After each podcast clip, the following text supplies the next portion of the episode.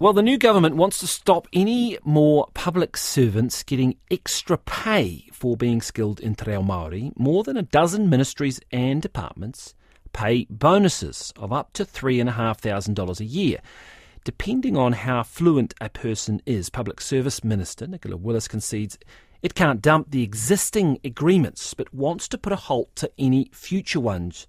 Now, she declined to come on the programme. Our reporter Phil Pennington has this story and is with us now. Hi, Phil. Morning, Corin. Just give us the background of what these are, these allowances. Well, the allowances are paid for proficiency in Māori language. That's usually gauged by the Māori Language Commission, Te Taura Whiri. They have a way of setting it. Starts level 3, level 4, level 5. It starts at level 1, of course. They actually suggest that at level 5, which is full fluency, you should get $7,500 a year. The ones that I've looked at here, we have 14 out of 21 major departments that are offering these. They seem to cap out at 3.5, so they're nowhere near the recommended full amount.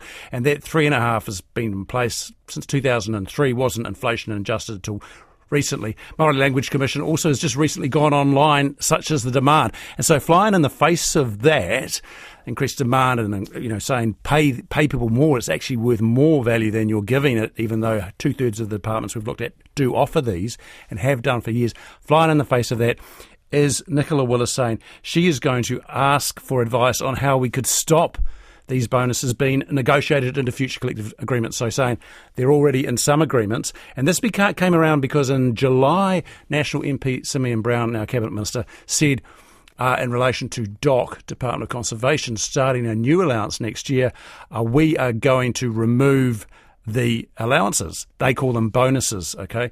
So we went to the Public Service Minister and said, what's happened to that? Initially, she said only that they were going to be looking into the use of te reo in the public service. She'd be getting advice on that. And then she said this line about, well, we can't get rid of the ones that are existing.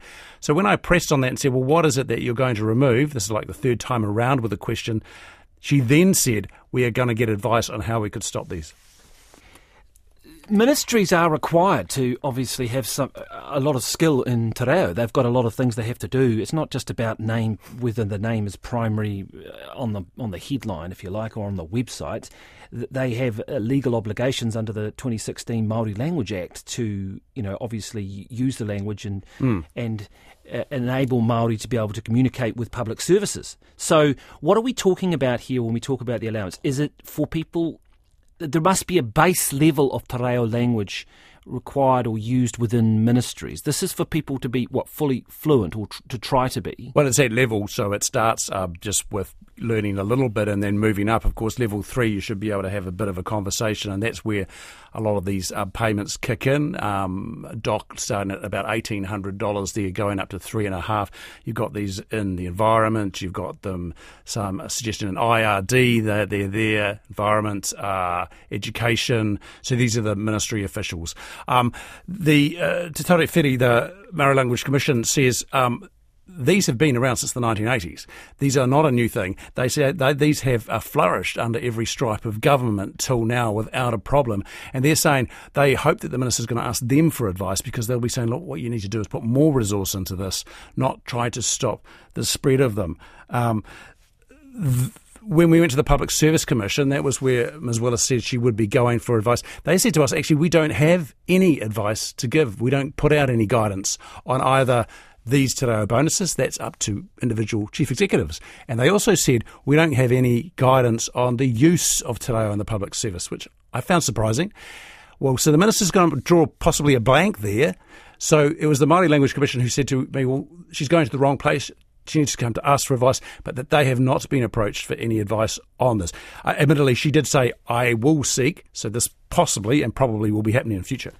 So I'm just trying to get my head around this. So the allowances presumably come out of the baseline funding that each particular ministry gets, right? So what is the objection that National has here?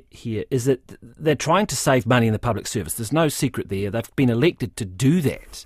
That was part of their core policy initiative. Are they trying to say this is a nice to have, we can't afford to be paying allowances, or is it this should be done in-house?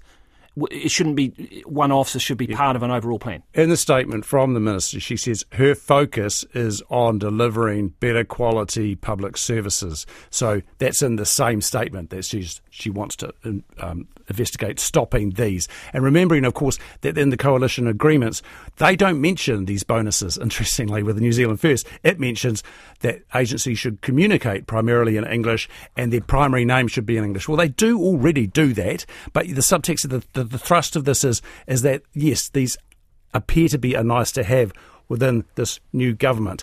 The Minister says she hasn't put out any more policies and directives. It sounds like that those will be coming, and we are seeing signs of that. MFAT changed a template last month about submissions to the Minister and says it's consulting on the form, the language that the Minister wants to be consulted on. I talked to the Primary Teachers Union, and the unions are promising a fight over this if there's trying to pull back on these bonuses, and they're saying they're picking up from the Ministry of Education trying to dilute a cultural allowance to apply to any cultures opposed to Māori and Pasifika, which is what they say was negotiated. Negotiation is the key here. These te reo allowances are negotiated for in collective agreements. Those cannot be retrospectively changed unilaterally by the government. Ms Willis recognises that, but she's definitely on the path of wanting to restrict and curtail it. Te Taura Whiri, the Māori Language Commission, says no, that is not good. The two unions we've talked to, PSA, says we will fight that, and as they say, they've already got 14 out of 21 major departments have these. These are not a new thing, even though back in July when this came out at DOC, it was presented in some parts of the media as shock, horror, a Māori, a te reo allowance, what is going on? Phil Pennington, thank you for the update, our reporter there.